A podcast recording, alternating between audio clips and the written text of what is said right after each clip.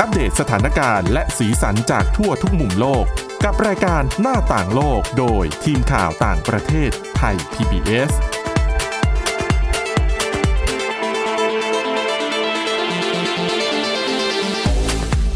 สวัสดีค่ะคุณผู้ฟังนี่คือรายการหน้าต่างโลกค่ะ วันนี้เราก็กลับมาพบกับคุณผู้ฟังเช่นเคยนะคะ แน่นอนเนื้อหาสาระส่วนใหญ่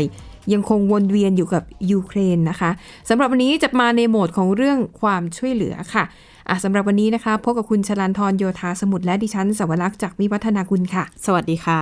ก็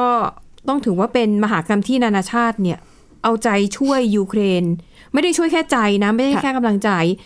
มาทั้งเรื่องของการรับผู้พยพเรื่องของเออความช่วยเหลือด้านอาวุธค่ะ เรื่องทรัพยากรต่างๆ นานามากมายนะคะ อย่างวันนี้ที่คุณชลันทรจะนำมาเล่าเนี่ยก็เป็นเรื่องของความช่วยเหลือในด้านการทหารที่นานาชาติมีให้กับยูเครนค่ะ ก็ท่ามกลางสถานการณ์สงครามรัสเซียยูเครน อาจจะสังเกตได้ว่าทุกอย่างแพงขึ้นผลกระทบด้านเศรษฐกิจ เกิดขึ้นในหลายภาคอุตสาหกรรมทั่วโลก แต่ว่ามีหนึ่งอุตสาหกรรมคุณเจ้าละคุณผู้ฟังค่ะ โดดเด่นมากแล้วก็บูมมากช่วงนี้อืมให้ทายนะคะ น้ำมันด้านอาวุธค่ะ อ๋อ เนี่ย คุณชลันทรดิฉันจะบอกเลยนะว่า อย่างคนที่เขาไม่ได้แบบ ดูข่าวต่างประเทศจัดๆน่ะเขาก็จะมาถามดิฉัน ซึ่งแบบก็คือเราแปลข่าวต่างประเทศค่ะทุกวันใช่ไหมเขาถามว่าถามจริง ๆทำสงครามเนี่ยเขาอยากขายอาวุธกันใช่ไหมเขาบอกอืมก็ก็คงจะเป็นไม่ได้มั้ง เพราะว่าประเทศที่ข้องเกี่ยวอะอเมริกานี่ก็ค่ะเป็นประเทศที่ขายอาวุธ เยอะเป็นอันดับต้นๆของโลก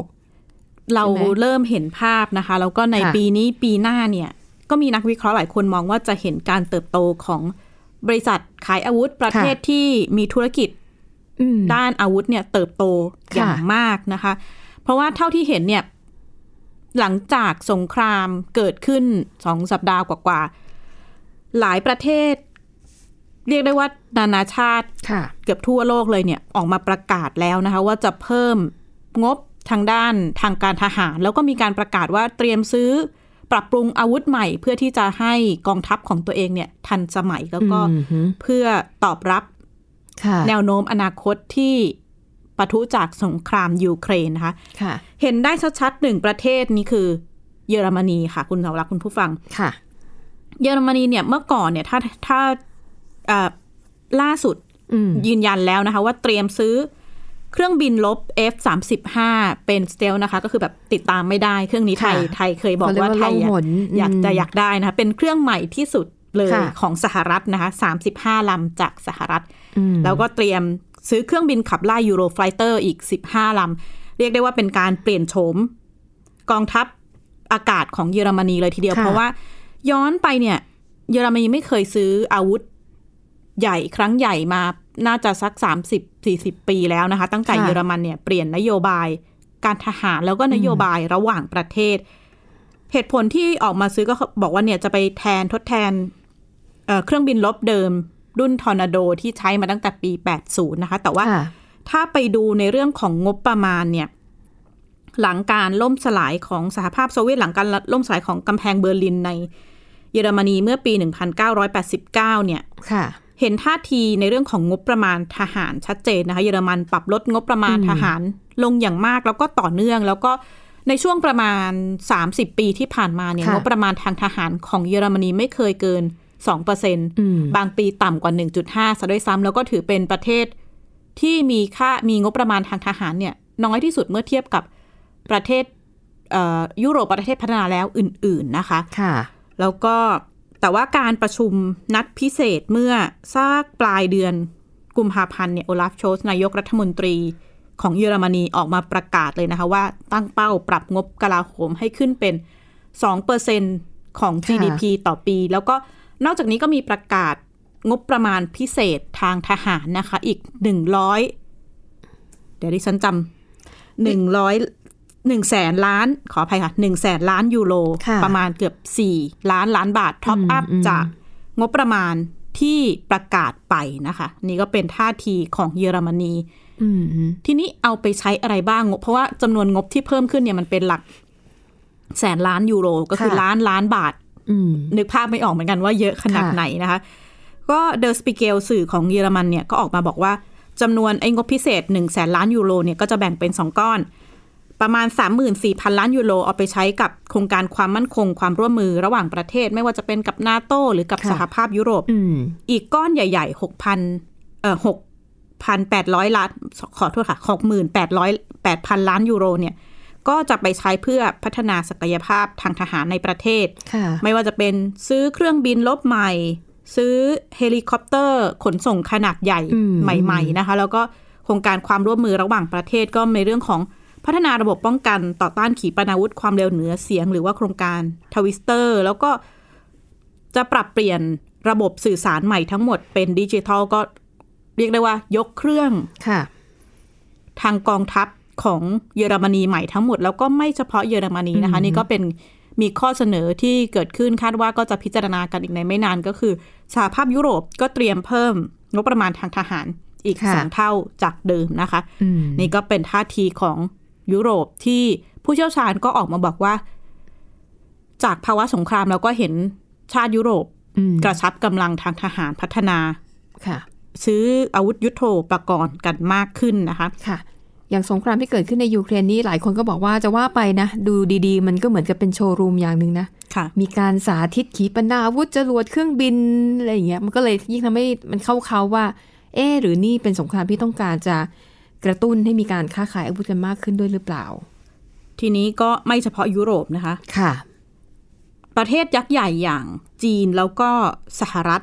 ก็เร่งเครื่องกันใหญ่เลยอืมเพิ่มอืมงบประมาณทางอาวุธนะคะค่ะจีนนี่เพิ่งประกาศเพิ่มงบประมาณทางทหารเป็น 1.4 ล้านล้านหยวนเวลาดิฉันคำนวณดิฉันต้องแบบศูนย์กี่ตัวเยอะมาก 2 3 0 0 0 0 ล้านดอลลาร์สหรัฐนะคะ ก็คือค่ะเพิ่มจากปีที่แล้วเนี่ย 7.1เปอร์เซ็นต์อืมซึ่งถือว่าโเนะเยอะมากนะคะ แล้วก็เมื่อสัปดาห์ที่ผ่านมาโจไบเดนประธานาธิบดีสหรัฐก็เพิ่งประกาศผ่านงบประมาณ 1.5 ล้านล้านดอลลาร์สหรัฐในจำนวนนี้ค่ะใหญ่เลยเนี่ยประมาณ 7 แสนล้าน7แสน7แสนล้านดอลลาร์เนี่ยก็จะไปใช้กับทางทหารโดยเฉพาะค่ะแล้วก็มีผู้นักวิเคราะห์ก็ประเมินว่าปีหน้านะคะ จะได้เห็นการเพิ่มงบประมาณทางทหารของสหรัฐอย่างที่ไม่เคยมีมาก่อน นี่ก็เป็นท่าทีที่เกิดขึ้นทั่วโลกขนาดที่อีกด้าน ก็มีรายงานว่าบริษัทอาวุธต่างๆซึ่งส่วนใหญ่ก็จะเป็นค่ะส่วนหนึ่งของสหรัฐบ้าง ในอิสราเอลบ้าง แล้วก็ประเทศมหาอำนาจเนี่ยค่ะก็หุ้นขึ้นนะคะมีมีอืมคำสั่งซื้อมีเตรียมการใช้งบประมาณกันค่ะเยอะมากขึ้น ไทย PBS เองก็ได้พูดคุยกับอดีต เอกอัครราชทูตกรุงวอชิงตันแล้วก็เป็นอดีตเอกอัครราชทูต EU นะคะ คุณพิสารมานาวพัฒน์ถึงอืมสถานการณ์ดังกล่าว อดีตทูตท่านบอกว่าสถานการณ์ตอนนี้เหมือนเหมือนกับการพาโลกกลับเข้าไปหลังช่วงก่อนการสลายของกำแพงเบอร์ลินอืมที่ทั่วโลกเริ่มมีค่ะภาวะ หวาดกลัวไม่เชื่อใจซึ่งกันและกัน แล้วก็ค่ะสั่งสมกำลังอาวุธมากขึ้น แล้วอดีตทูตก็ อธิบายนะคะว่าเอ๊ะแล้วใครจะได้ประโยชน์จากสถานการณ์นี้ค่ะ บัดนี้เนี่ยเยอรมันนี่เปลี่ยน 360 องศาจากประเทศที่เคยนั่งอยู่บนขอบข้างๆสนาม แล้วก็มองดูด้วยความเอ่อไม่เต็มใจ เพราะว่าเกรงอกเกรงใจรัสเซียเนี่ยบัดนี้เนี่ยเยอรมันเนี่ยเพิ่มงบประมาณกลาโหม แต่ก่อนเคยห้ามไม่ให้สมาชิกนาโต้บางประเทศ ที่ซื้ออาวุธของตัวเองเนี่ยเขาซื้อไปแล้วนะฮะห้ามไม่ให้ส่งไปให้ยูเครน ตอนนี้นอกจากไม่ห้ามแล้วเนี่ยตัวเองยังส่งอาวุธให้กับยูเครนโดยตรง เพราะฉะนั้น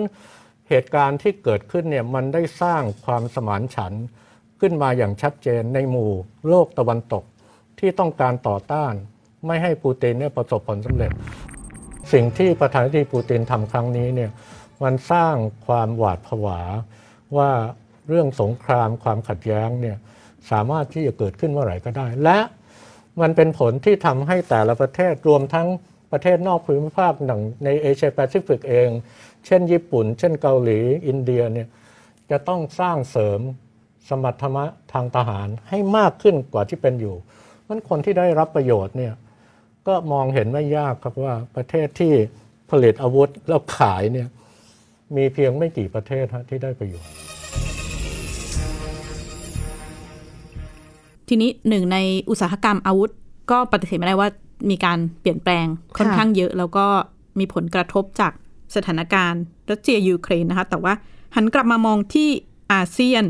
หลาย ๆ ประเทศได้รับผลกระทบอย่างมาก ไม่ว่าจะเป็นค่าน้ำมันที่สูงขึ้นอืมอาหารแล้วก็รวมถึงอุตสาหกรรม โดยเฉพาะอุตสาหกรรมเหล็กต่าง ๆ นะคะเราก็มาค่ะดูในอาเซียน โดยเฉพาะเนี่ยว่า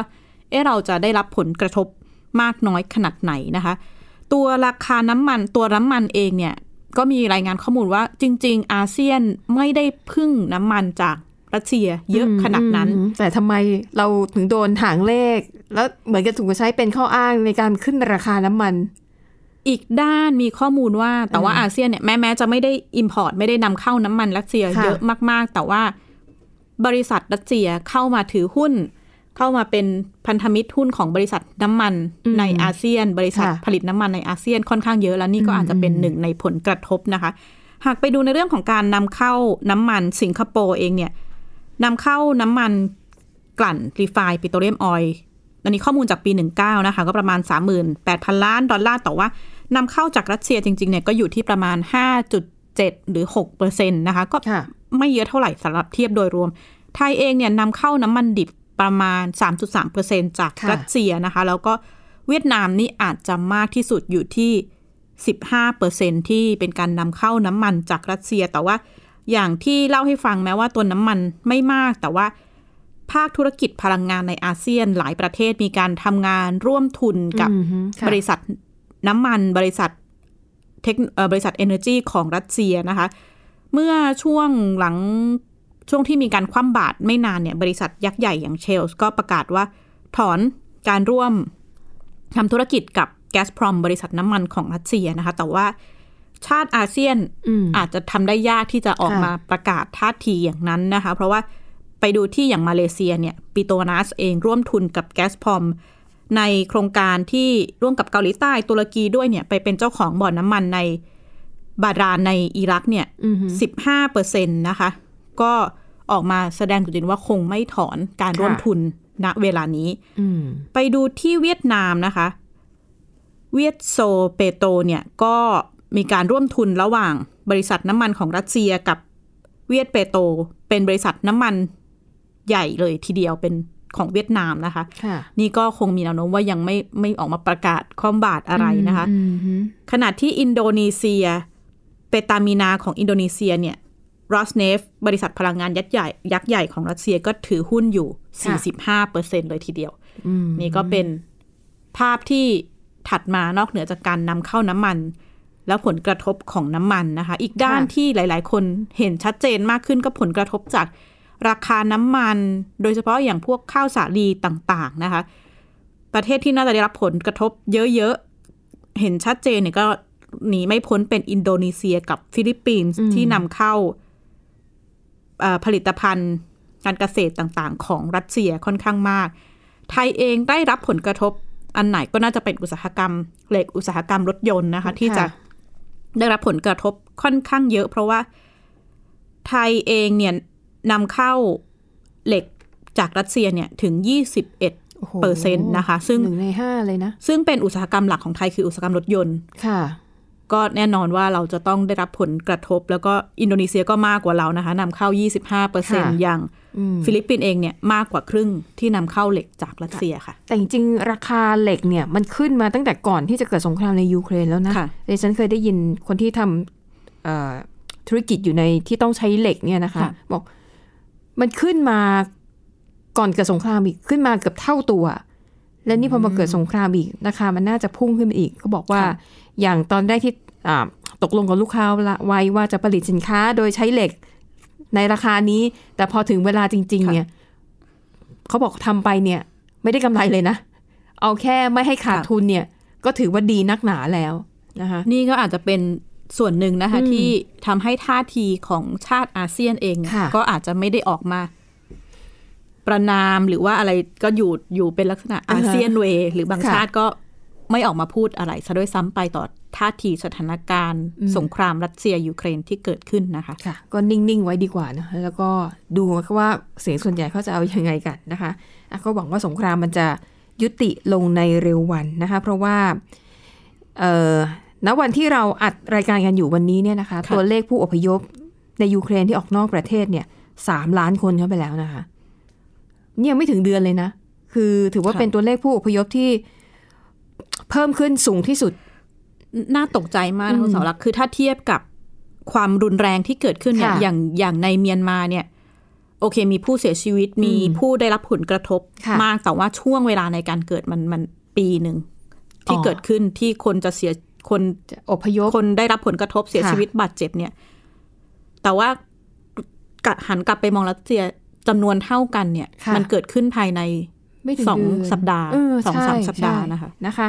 ก็ถือว่าสถานการณ์นี้ค่อนข้างวิกฤตจริง ๆ แต่ว่าสิ่งที่ดิฉันดูข่าวแล้วรู้สึกว่าแตกต่างจากวิกฤตผู้อพยพอื่นๆ ก็คือดูเหมือนว่ามีหลายประเทศพร้อมที่จะเปิดค่ะรับ ผู้อพยพจากยูเครน มากกว่ากรณีที่เกิดอะผู้อพยพจากซีเรีย หรือว่าโรฮิงญาที่อพยพออกจากเมียนมาเนี่ย คือท่าทีของชาติที่เขาอยากจะรับเนี่ยไม่ค่อยมีค่ะแต่ยูเครนเนี่ยโอ้โหใครๆก็แบบเปิดรับมีการระดมเงินบริจาคเหมือนกับ ถ้าอพยพมาจากยูเครนเนี่ย คุณจะได้รับการเป็นที่ยอมรับมากกว่านะคะ อย่างกรณีของญี่ปุ่นเนี่ย อันเนี้ยน่าสนใจมากค่ะนะคะญี่ปุ่นเนี่ยเราทราบกันดีว่าเป็นประเทศที่มีปัญหาประชากรลดลงค่ะเป็นสังคมผู้สูงอายุ แรงงานเนี่ยขาดแคลนมาก ๆ โดยเฉพาะเอ่อภาคธุรกิจแรงงานที่ต้อง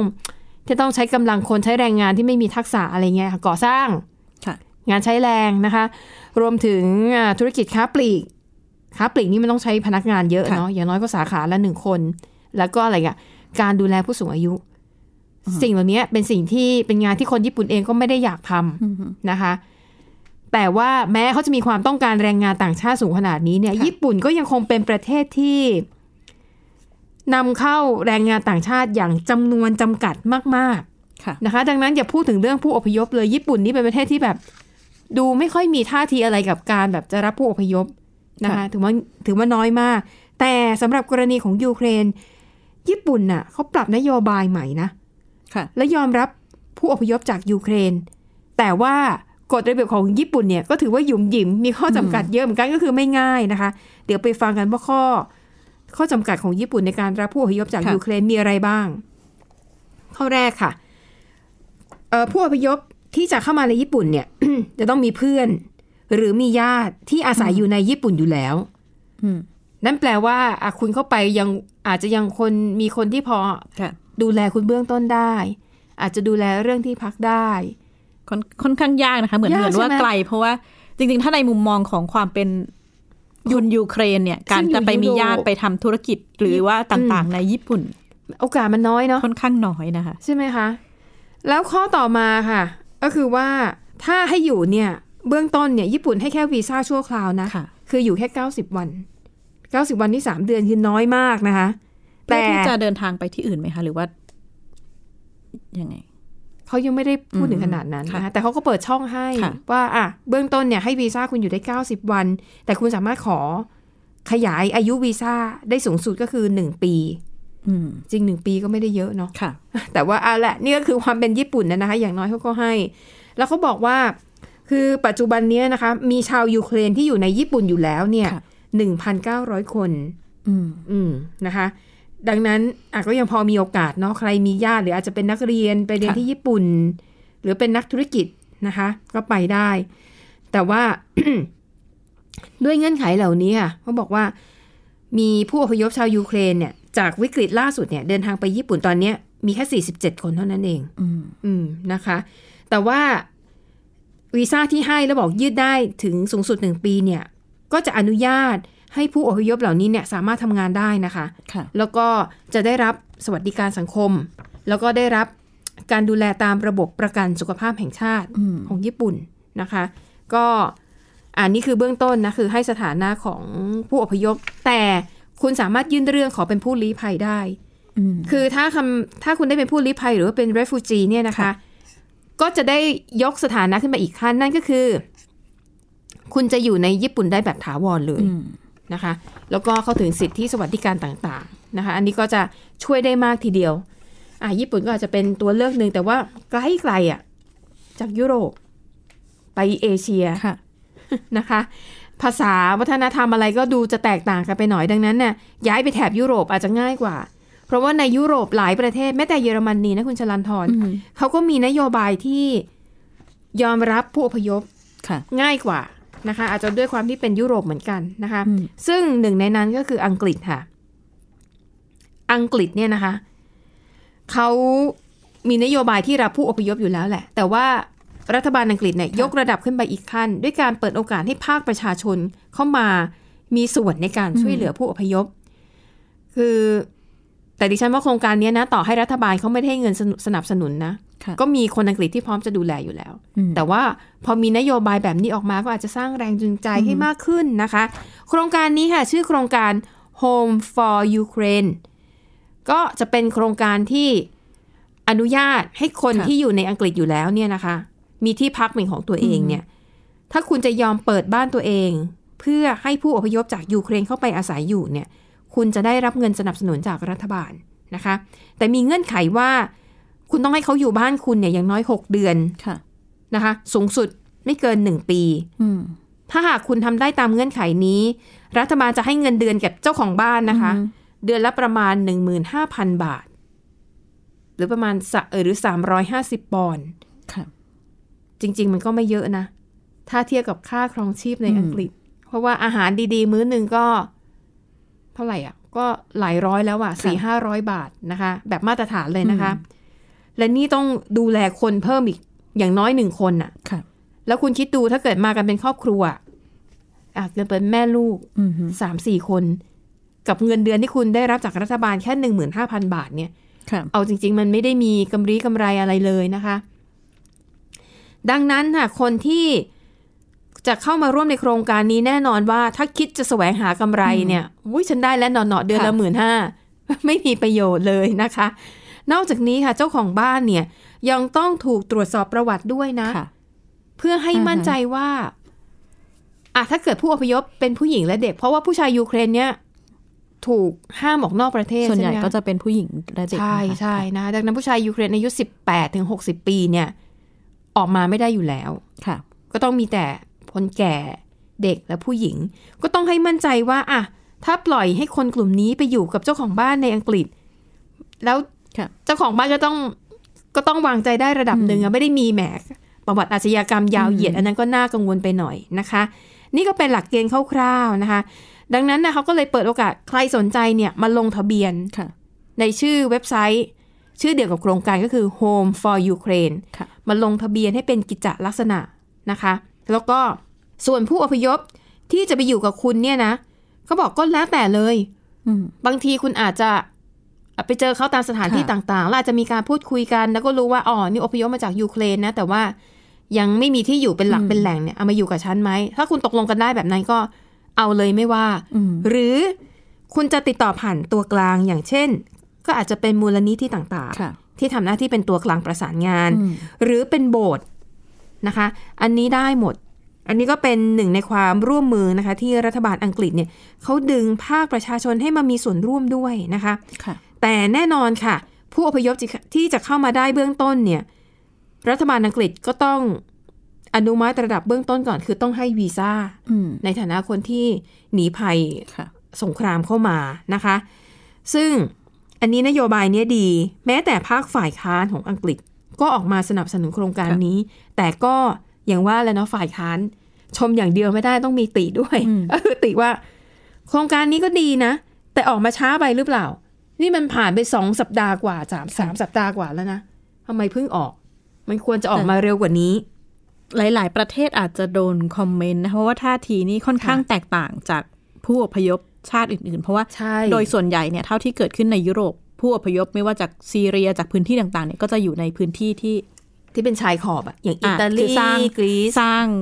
เขาเรียกอะไรเต็นท์พักชั่วคราวพื้นที่อืมที่เป็นแบบอืมสำหรับค่ะผู้อพยพโดยเฉพาะนะคะค่ะอะอันนี้ก็เป็นเรียกว่าเป็นความร่วมมือร่วมใจกันนะคะของรัฐบาลอังกฤษนะคะ ก็ถือว่าเป็นนโยบายที่ดีนะ แต่อย่างที่ดิฉันบอกอะต่อให้ไม่มีอะไรค่ะแบบเนี้ยคนที่เขามีจิตใจอยากจะช่วยเหลือเขาทำอยู่แล้วค่ะนะคะ แต่โอเคได้เงินมาหมื่นห้าก็อาจจะค่าน้ำค่าไฟ เออค่าค่ะน้ำค่าไฟอาหารการกินเนี่ยยุคนี้ก็ข้าวของมันก็แพงค่ะทุกอย่างอะเนาะนะคะอันนี้ก็คือเรื่องราวนะคะความช่วยเหลือต่างๆ นานานะคะจากคนทั่วโลกที่